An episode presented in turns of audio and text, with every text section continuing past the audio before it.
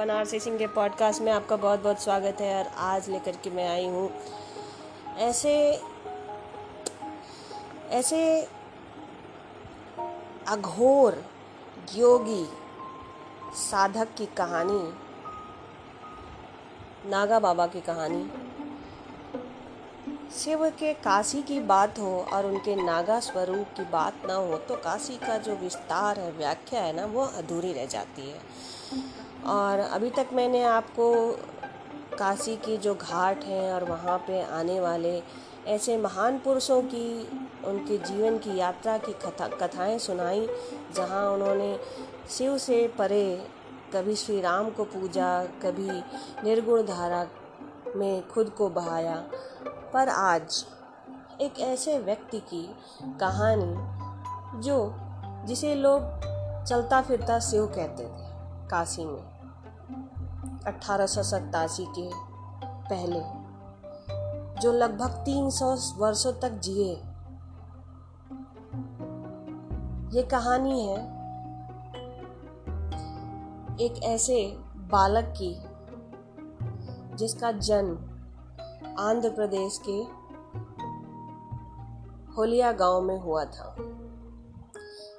नृसिंह राय और उनकी पत्नी विद्यावती के घर में। विद्यावती एक दिन शिवालय में पूजा करने गई तो मंदिर के द्वार पर एक बालक को देखा। चकित होकर भाव में बहकर देवी ने पूछा, यहाँ क्यों बैठे हो बेटा? बालक ने कहा, माता, प्रसाद चाहिए। देवी ने कहा, ठीक है बेटा, पूजा कर लूँ, तब प्रसाद दूँगी। तुम थोड़ा इंतज़ार करना, जाना मत। मैं अभी आई। पूजा के उपरांत जब विद्यावती द्वार पर पहुँची तो देखा बालक दिखाई नहीं दिया। इधर उधर दूर तक देखा, लेकिन कहीं बालक नहीं था। आकर के ये बात अपने पति को बताई। एक दिन, दूसरी रात, निद्रा में एक स्वप्न आया। स्वप्न में विद्यावती ने देखा, एक श्वेत हाथी उनके पेट में प्रवेश कर गया। घबरा कर उठी। देखा कुछ नहीं था। सुबह इस संशय को पति के साथ बांटा। पति ने कहा, अरे, ये तो बड़ा शुभ संकेत है। तुम भयभीत क्यों होती हो? देखना, कोई न कोई अलौकिक घटना होगी। दो माह के बाद विद्यावती गर्भ से है, ऐसा पता चला। तब से ही उन्हें शिव जी के स्वप्न आते थे, उन्हें शिव जी के दर्शन होते थे स्वप्न में।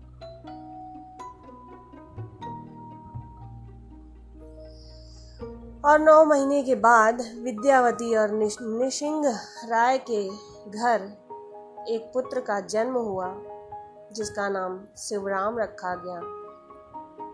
इसे शिव का अवतार कहा गया। शिवराम के जन्म के छठवें दिन देवी पुनः शिवालय पहुँची। बच्चे को मंदिर के आँगन में लेटाकर भगवान को धन्यवाद करने के लिए पूजा पाठ में जुट गई। साधना पूर्ण होने के बाद आँख खोलकर देखा कि बच्चा ठीक तो है तो देखा शिवलिंग से जलती हुई ज्वाला बच्चे में जाकर प्रवेश कर गई। माता घबरा गई, भागते हुए बच्चे के पास पहुँची। बच्चे को उठाया, उसे हर तरफ़ से देखा। प्यार किया, गले लगाया और जब निश्चिंत हो गई कि बच्चा सुरक्षित है, तब वो स्तब्ध रह गई। उन्होंने देखा उनका छः दिन का बालक एक दीर्घकाय बालक में बदल गया था और बड़ी बड़ी आँखों से माता को देखकर मुस्कुरा रहा था। ऐसा लगता था कि छह दिन का बालक कुछ बोलने वाला है, कुछ कहने वाला है। इस घटना के बाद शिवराम को शिवराम तैलंग नाम दिया गया। शिवराम चालीस वर्षों तक अपने माता पिता के साथ थे। उनमें वैराग का स्वभाव था। वो विषय से, दुनिया की जो विषय होते हैं, विकार होते हैं, उनसे दूर थे। वो एक साधक और उपासक थे। आध्यात्म में उनकी रुचि थी। यह बात माता को ज्ञात थी। माता ने ये घटनाएँ देखी थी और उनका अनुभव किया था। चालीस वर्ष में उनके पिता का देहांत हो गया और बावनवे वर्ष में उनकी माता का। माता पिता का देहांत होने के बाद जिस शमशान घाट में उनके अंतिम कर्म हुए, उसी शमशान घाट में बैठकर उन्होंने अपनी साधना की यात्रा आरंभ की। उनके एक सौतेले भाई श्रीधर थे। श्रीधर को भी भाई से तनिक लगाव था। जब शमशान घाट में 20 वर्षों तक वो साधना में रत थे, श्रीधर ने उनके लिए वहीं एक कुटिया बनाई। उसी कुटिया में वो बीस वर्षों तक अपना साधना में रत रहे। इसी दौरान वहाँ पर उनकी कुटिया में पंजाब से आए भागीरथ नंद। जो उनके गुरु थे। बने और उन्होंने उनके साथ वहाँ एक माह तक रहे। इसके बाद दोनों निकल गए यात्रा पर। और ये यात्रा जा कर के पुष्कर में समाप्त हुई। पुष्कर में गुरु भागीरथानंद ने शिष्य को दीक्षा दी और इनका नाम परंपरा अनुसार गणपति सरस्वती रखा। गणपति सरस्वती नामकरण के बाद, अपने गुरु के निर्वाण के बाद स्वामी ने वहाँ भी पुष्कर में भी दस वर्षों तक तपस्या की और अब इसके बाद वो रामेश्वरम की तरफ़ चल पड़े। यहाँ पर पहली बार तैलंग स्वामी ने एक व्यक्ति की, जो मृत्यु जिसकी मृत्यु हो गई थी, उसे पुनर्जीवित किया।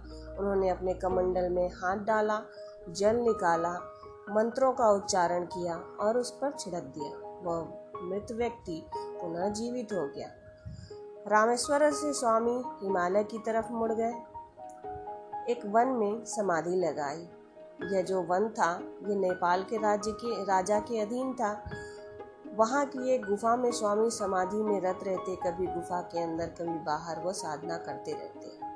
एक दिन नेपाल के नरेश अपने सेना और सिपाहियों के साथ आखेट पर निकले।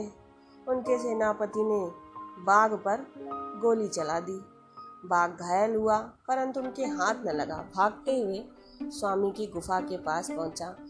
सभी उनकी, उसका पीछा करते हुए गुफा के पास पहुँचे। देखा, स्वामी के समाधि के पास वो बाघ बैठा हुआ था। स्वामी उसे सहला रहे थे। स्वामी को सभी ने प्रणाम किया। स्वामी ने कहा हिंसा से प्रतिहिंसा का जन्म होता है। मैं हिंसक नहीं हूँ, इसीलिए यह अति हिंसक प्राणी भी मेरी शरण में मेरे पास क्षमा करिएगा मित्रों, व्यवधान के लिए। स्वामी को सभी ने प्रणाम किया। स्वामी ने कहा, हिंसा से प्रतिहिंसा का जन्म होता है। मैं हिंसक नहीं हूँ, इसीलिए यह मेरी शरण में है और मैं इसे प्रेम कर रहा हूँ। और हिंसा, यह, इसने हिंसा त्याग दिया है, जबकि यह हिंसक प्राणी है। सुनो राजन, तुम किसी को जीवन नहीं दे सकते तो किसी जीव का जीवन लेने का अधिकार तुम्हें नहीं है। स्वामी की बातें और उनका तर्क सुनकर सभी स्तब्ध रह गए। राजा ने प्रणाम किया और राज्य को वापस चल। गए इस घटना से तेलंग स्वामी का प्रभाव उस एरिए में बढ़ने लगा। समाज में जो लोग हैं वो वैरागी से, वैरागी उनसे और वैरागी से वो दूरी बना कर रखते हैं। तैलंग स्वामी को एकांत पसंद था। दो तरह के संत होते हैं। एक व्यष्टि, जिन्हें स्वयं की साधना में रमे रहने में ही आनंद होता है, वो वैरागी होते हैं एकांत प्रिय होते हैं।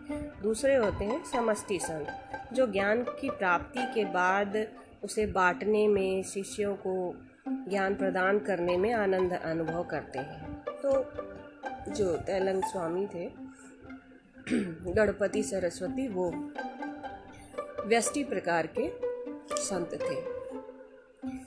अब हिमाचल की यात्रा के बाद, हिमालय की यात्रा के बाद वो आगे बढ़े और अब वो नर्मदा नदी के पास पहुँच गए।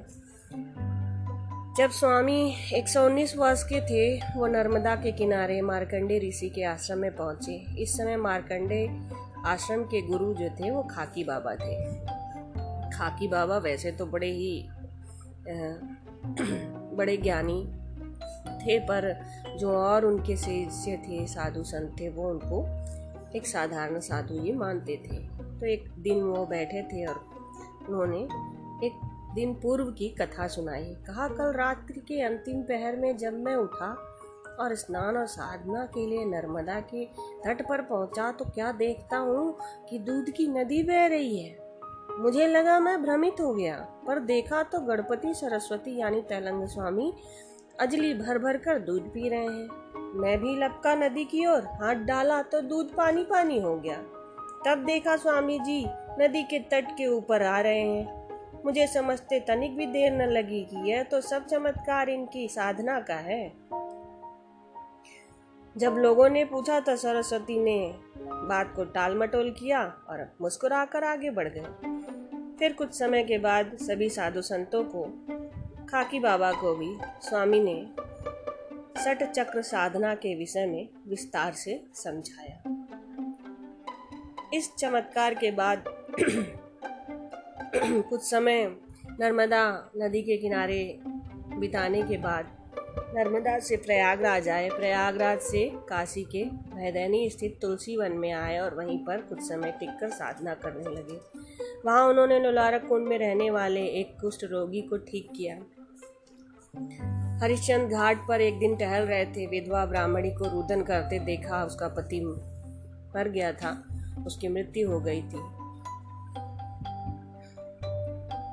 स्वामी जी ने उसको भी जीवन दान दिया। तुलसी वन से कुछ समय के बाद स्वामी दशा समेत घाट पर आए। यहाँ वो लंगोटी में ही रहते हैं जिसे कोपिन कहते हैं। इसी स्थान से वह तैलंग स्वामी के रूप में विश्वविख्यात हुए। 1880 में एक दिन की बात है, काशी नरेश से मिलने उनके रामनगर के किले में उज्जैन के राजा आए। काशी नरेश और उज्जैन के राजा के मध्य बातचीत हो रही थी। वहाँ पे तैलंग स्वामी का ज़िक्र हुआ। उज्जैन के राजा को तैलंग जी के दर्शन और मिलने की बड़ी तीव्र इच्छा हुई। दोनों राजा बैराज पर सवार हुए। सॉरी, बजरा पर सवार- हुए रामनगर से स्वामी जी के स्थल तक आने लगे। बिंदु माधव घाट पर यानी पंचगंगा घाट पर रुके।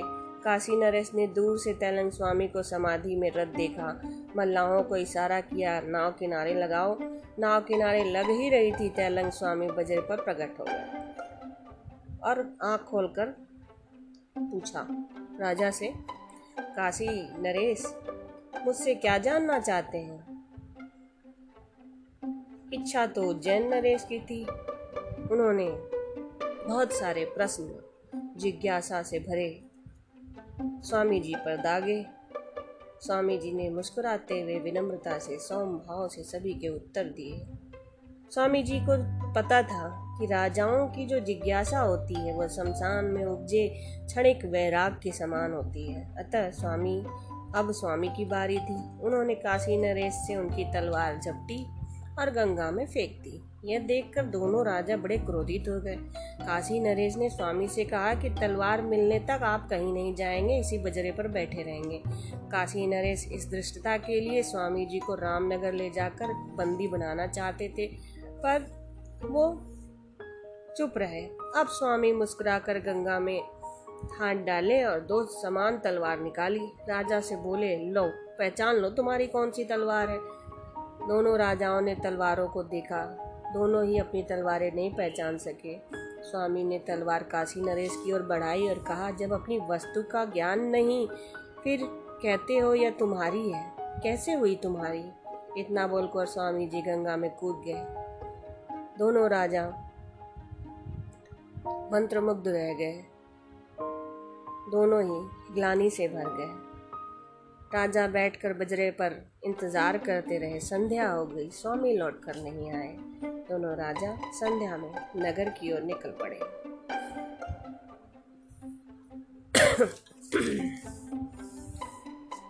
अठारह दस की बात है। स्वामी पुनः दशा समेत को छोड़कर अब पंचगंगा घाट पर आकर समाधि समाधिरत हो चुके थे। इसी समय रामकृष्ण परमहंस अपने शिष्यों के साथ काशी के महादेव, विश्वेश्वर महादेव, काशी विश्वनाथ के दर्शन की अभिलाषा लेकर काशी में आए। स्नान करके जैसे ही विश्वनाथ गली में प्रवेश किया, सामने से तलंग स्वामी उनको आते हुए दिखे। एक दूसरे को देखा, फिर नमन किया और फिर गले लगाया।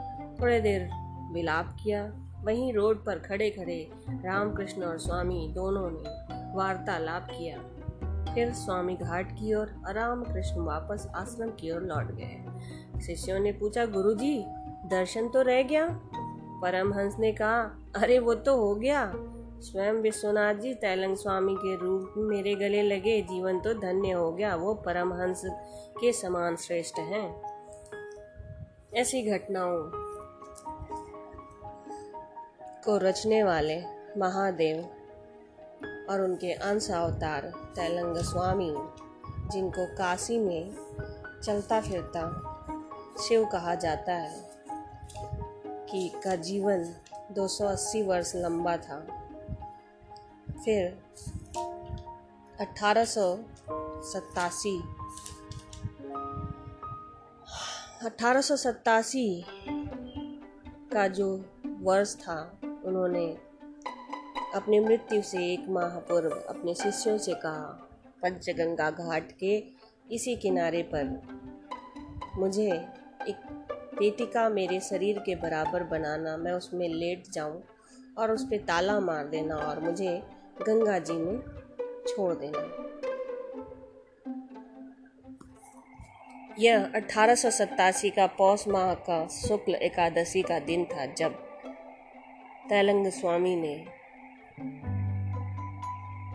गणपति सरस्वती ने, शिवराम तैलंग ने अपने शरीर को, नश्वर शरीर को त्याग दिया और शिव में लीन हो गए। अगर उनके जीवन की अन्य घटनाओं के बारे में बात करें तो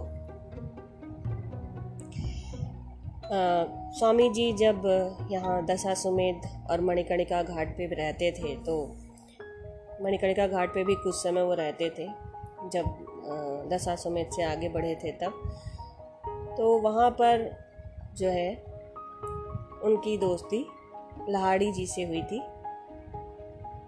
लहाड़ी जी 300 वर्ष तक जिए थे और गृहस्थ होते हुए भी वो आत्मज्ञानी थे। एक बार घाट पर बैठे बैठे तैलंग जी को मन में आया कि मैं उनका सार्वजनिक सम्मान करूँगा।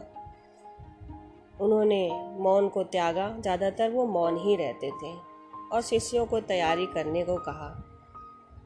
शिष्य ने जिज्ञासावश पूछा, प्रभु, स्वामी आप तो वैरागी हैं, फिर एक गृहस्थ को इतना सम्मान क्यों देना चाहते हैं? स्वामी ने शिष्य को बोला, मेरे बच्चे, लाहिड़ी महाशय, जगत जननी अम्बा के दिव्य बालक है।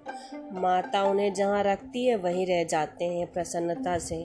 सांसारिक और गृहस्थ मानव रूप में कर्तव्य पालन करते हुए भी उन्होंने पूर्ण आत्मज्ञान को प्राप्त कर लिया, जिसे पाने के लिए मुझे स्वामी मुझे स्वामी को सब कुछ त्यागना पड़ा। बेटा, लंगूटी को भी त्यागना पड़ा। अब समझे क्या और क्यों वो सम्मान के लायक हैं?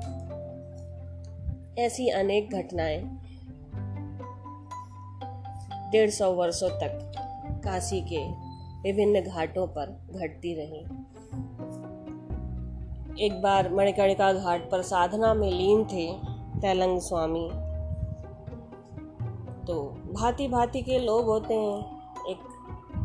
नास्तिक थे, जिन्होंने सोचा कि बाबा जी सबको मूर्ख बनाते हैं, ये कोई ढोंगी है, पाखंडी है।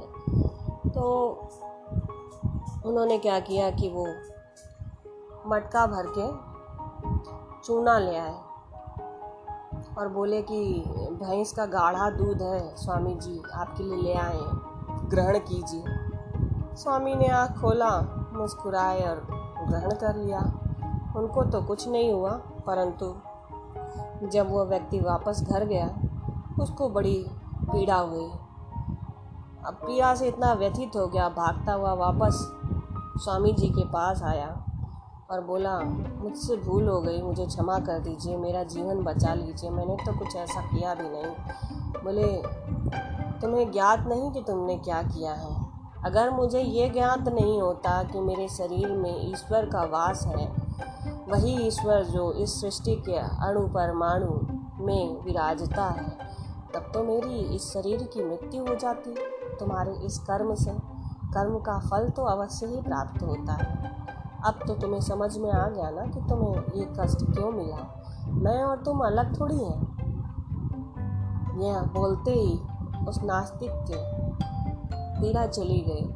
उसने क्षमा मांगी। और उसके मन के भाव भी धीरे धीरे बदल गए। एक ऐसी और घटना है। काशी में दशा समेत मणिकर्णिका, हनुमान घाट, पंचगंगा घाट, इन सब घाटों पर तेलंग स्वामी साधना करते थे। बैरागी थे और नागा साधु थे। तो लंगोटी में रहते थे और कभी बिना लंगोटी के भी रहते थे। मुग़ल कालीन शासक शासन ख़त्म हुआ था और अंग्रेज़ों का ज़माना शुरू हुआ था। तो अंग्रेज़, एक नया नया अंग्रेज़ जो जिला अधिकारी बना था काशी का उसने तैलंग स्वामी को उठाकर जेल में डाल दिया क्योंकि भाई वो न्यूडिटी फैला रहे थे, नग्नता फैला रहे थे। अब उनको एक कोठरी में बंद किया गया, ताला बंद किया गया। दो मिनट बाद देखा गया तो बाबा जी छत पे टहल रहे हैं जेल के। फिर सब लोग भागते दौड़ते उनको पकड़ के ले आए। फिर उनको एक अंधेरी कोठरी में बंद कर दिया गया, ताला मार दिया गया और उसके बाद फिर दो सिपाही बिठा दिए गए। ताला लगा हुआ था, कोठरी बंद थी, सिपाही बैठे थे और बाबा जी पुनः जेल की छत पे टहल रहे थे। शिव शिव शिव, हर हर हर हर, गंगे, हर हर, महादेव बोल रहे थे। अब किसी स्थानीय व्यक्ति ने महाशय को बताया कि अरे ये तेलंग स्वामी हैं। ये जो है, कोई पाखंडी नहीं है, ये बहुत सिद्ध पुरुष हैं और उनके चमत्कारों के बारे में उनको बताया तब जा कर के उसने अंग्रेज़ ने उनको छोड़ा और उनसे माफ़ी मांगी। और इस तरह की अनेक घटनाएँ जो हैं, वो तेलंग स्वामी के जीवन से जुड़ी हुई, काशी के कई घाटों पर घटित हुई। आज की कहानी से तो बड़ा आनंद आया होगा आपको। आज मैंने कहानियों का पूरा गुच्छा आपकी ओर फेंका है। तो इन कहानियों के गुच्छों से आनंद प्राप्त कीजिए और इस आध्यात्म को, इस योग साधना के महत्व को, इस शरीर की नस्वरता को और आत्मा की अमरता का आभास कीजिए। प्रेम से बोलिए, हर हर महादेव, मस्त रहिए, दुरुस्त रहिए, फिर मिलेंगे। अगली कहानी के साथ जो रहस्य, रोमांच और अचंभित कर देगी आपको। कभी हंसाएगी, कभी रुलाएगी और कभी खिलखिलाएगी। तो हँसते, खेलते, सुनते रहिए बनारसी सिंह की ये कहानियाँ, जो काशी के गलियों, घाटों, सड़कों, नदी, चौराहे पूरे शहर से जुड़ी हुई है। काशी शहर को जानने के लिए इस यात्रा में मैं लेकर के आऊँगी, फिर से अड़भंगी अतरंगी कहानियाँ, क्योंकि ये नगरी है शिव की तो कहानियाँ भी तो अड़भंगी अतरंगी होंगी।